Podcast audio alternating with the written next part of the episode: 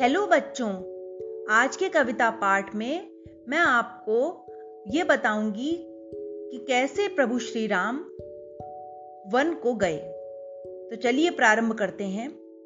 यह मंथरा कपट की खान देती कै कई को निज ज्ञान। वन में राम भरत को राज, दो वर मांगो नृप से आज।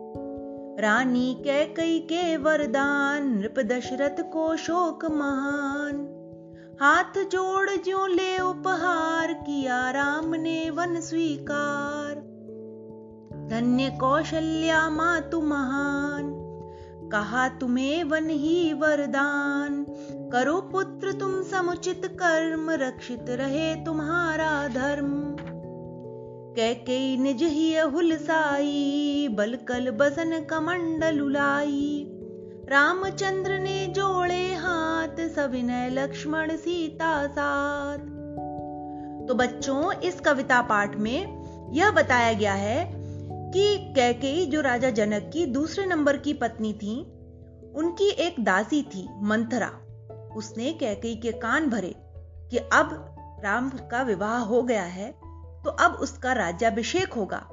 उससे पहले ही वो राजा जनक से दो वरदान मांग ले और उन वरदानों में वह राम का वनगमन और भरत को राज ऐसा वरदान मांगे। कैकेयी ने ऐसा ही किया?